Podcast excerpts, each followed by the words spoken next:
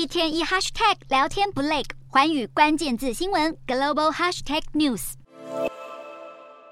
中国侦察气球闯入美国领空，使得美国国务卿布林肯的访中行程喊卡。至于访问延后的确切时间，华府最新表示将会在适当时机重新安排，并强调没有人希望看到冲突发生。白宫表示，中国的侦察气球入侵美国领空，完全无法改善美中之间本来就很紧张的关系。分析认为，这是美国人第一次体验到来自中国国安挑战的具体象征。揭示了中国对美国本土的威胁并非遥不可及，因此侦察气球事件很可能成为美中新冷战的关键。中方对于这颗入侵美国领空的气球，则一再强调是个偶发意外，并表示气球属于民用性质，抨击美方使用武力将其击落。中方将根据事态的发展做出必要反应。虽然中方坚称气球是民用的无人飞艇。不过，有外国媒体发现，解放军近期发表的多篇论文，主张应该进一步发展相关的高空气球科技，并且在特定任务中部署，直接打脸中方说法。而外界高度关切被击落的气球残骸后续将如何处置。白宫指出，没有把残骸还给北京的打算。